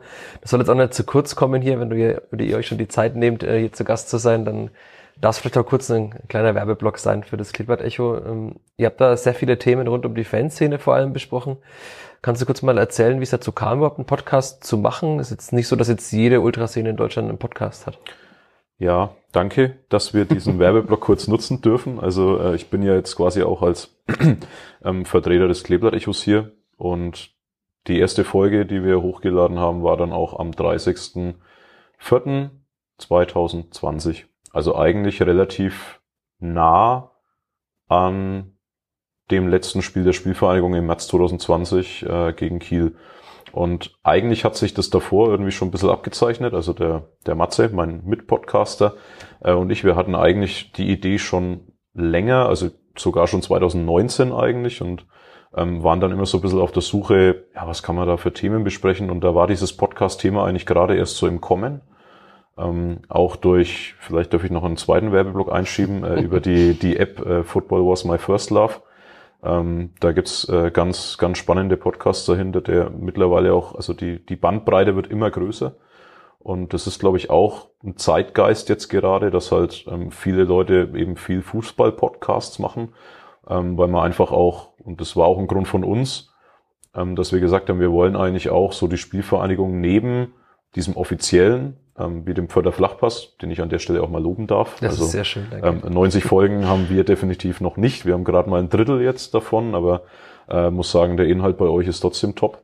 Und ähm, haben eigentlich dann so gesagt, ja, wenn wir aus der Fanszene jetzt noch einen ähm, dahin zaubern, der das Niveau quasi hält, dass man in Fürth einfach sagt, ja, wir haben da Leute, die sich mit diversen Themen befassen, die sonst noch keiner angesprochen hat. Und ähm, gerade mit der Geschichte der Fanszene äh, Ultras 91, ähm, UF 98 und auch äh, wir beide als Gruppen. Das war schon für mich zumindest auch eine emotionale Geschichte, weil über die Auflösung von UF 98 wurde noch nie gesprochen äh, irgendwo. Und ähm, wir waren quasi die ersten, die die Vertreter quasi da hatten und mit ihnen dann Auge in Auge auch über dieses Thema reden konnten durften.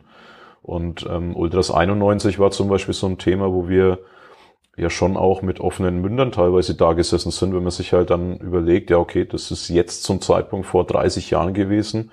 Ähm, da gab es schon Menschen, die sich diesen Namen Ultras irgendwo auf die Fahne geschrieben haben, die quasi so diese Gründungsväter irgendwo für unsere ja ganze Subkultur oder Kultur, die wir halt leben, sein können. Und äh, ja, da wollen wir eigentlich stetig weitermachen. Wir haben jetzt vor am Samstag noch eine neue Folge rausgebracht. Da geht es auch um die Entwicklung der Fanszene in den 70ern und 80ern. Auch einer der ersten Kleeblatt-Fanclubs ist da quasi vertreten. Und ja, da versuchen wir eigentlich so ein bisschen Aktualität reinzubringen. Glaube ich weniger das Sportliche.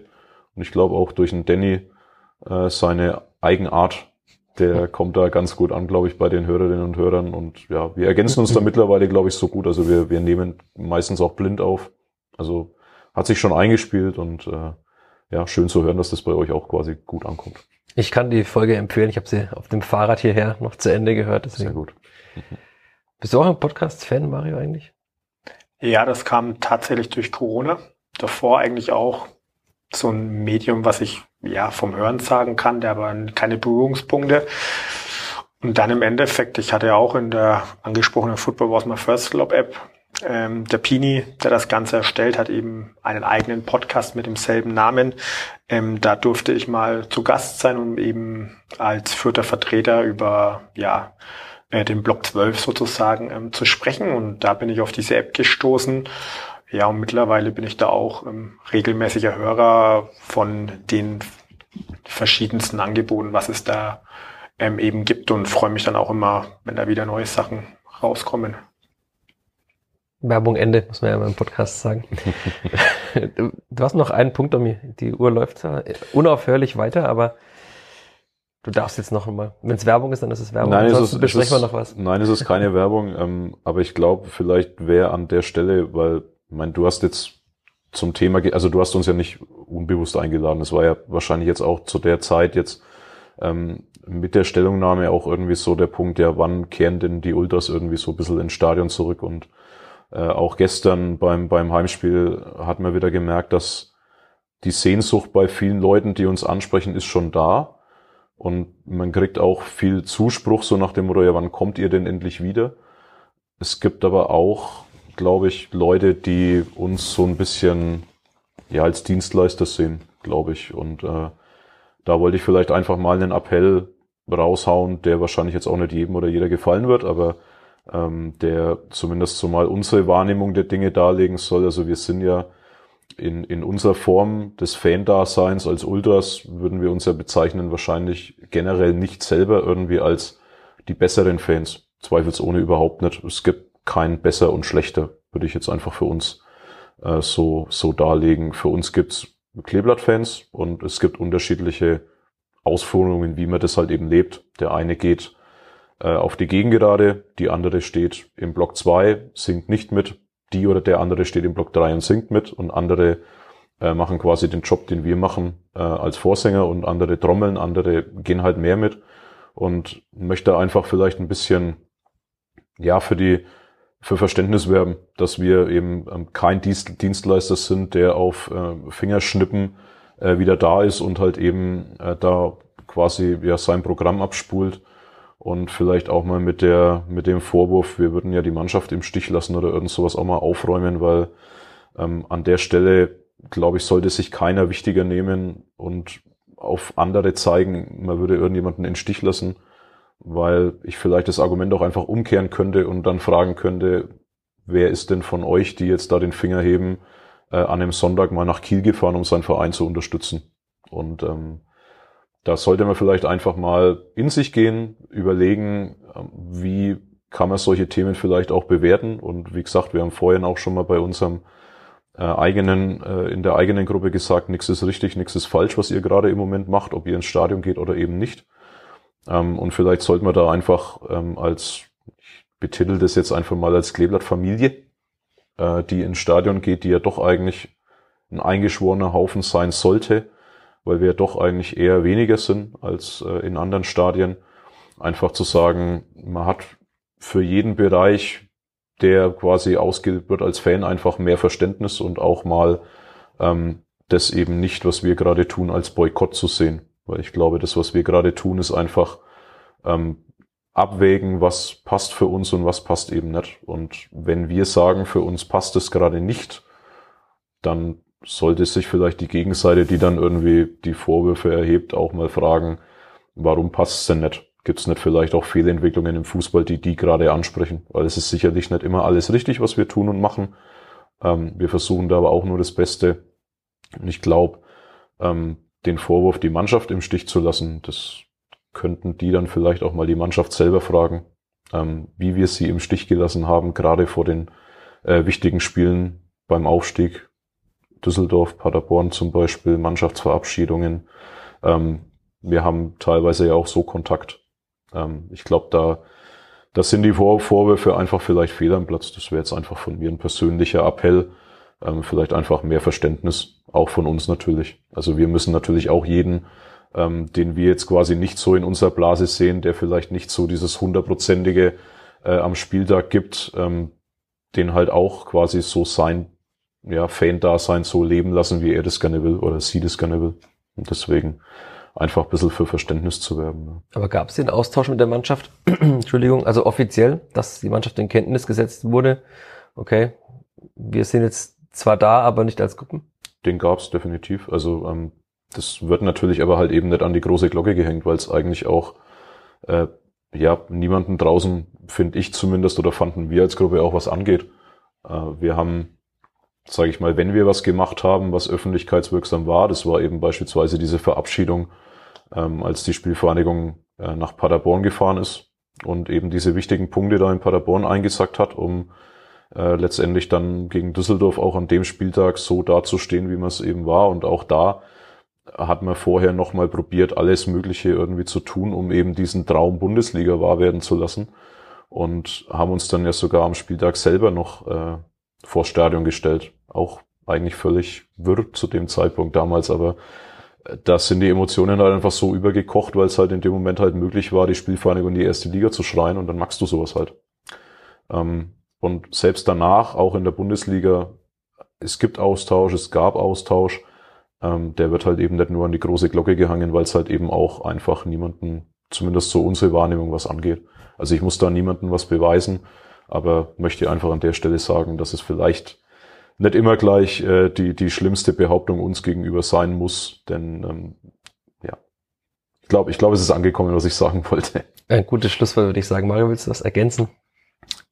Thematisch ein bisschen was anderes. Ich möchte mich nur bei allen gestern noch bedanken, weil wir sitzen jetzt hier gerade im Fanprojekt, ähm, tauschen uns aus und diskutieren, wann wir denn quasi wieder zurückkehren werden und wie unser aller Leben wieder eine gewisse Normalität ähm, bekommt. Aber wir wissen alle, was momentan in der Ukraine passiert. Ähm, da haben die Leute ähm, ganz andere Dinge im Kopf als den Fußball. Ähm, genau, und da haben wir eben gestern im Stadion Spenden gesammelt, wo eine ordentliche Summe zusammengekommen ist. Ähm, genau, und da möchte ich jetzt einfach nur die Möglichkeit nutzen, mich bei allen Spenderinnen und Spendern eben ähm, zu bedanken. Das Geld bekommt der Frankenkonvoi, der gerade an der polnisch-ukrainischen Grenze ein Projekt auf die Beine stellt. Das bekommt er zur Verfügung, um das Geld sinnvoll eben zu nutzen Genau, und wer jetzt gestern eben nicht im Stadion sein konnte oder das irgendwie nicht das nötige Kleingeld dabei hatte, gerne mal auf die Seite vom Frankenkonvoi gucken. Ähm, das sind die Kontodaten und dann kann man natürlich auch im Nachgang dafür noch was äh, zugutekommen lassen und lieber beim nächsten Heimspiel auf ein Bierchen verzichten, denn dort ist das Geld aktuell ähm, viel besser angelegt. Das ist, glaube ich, noch das zweite gute Schlusswort. Dann sage ich danke, Mario. Danke, Domi. Ja, Danke all euch Hörerinnen und Hörern, die zugehört haben. Ade, bleibt schön. Schönen Abend, gute Zeit. Bis bald. Ciao. Mehr bei uns im Netz auf nordbayern.de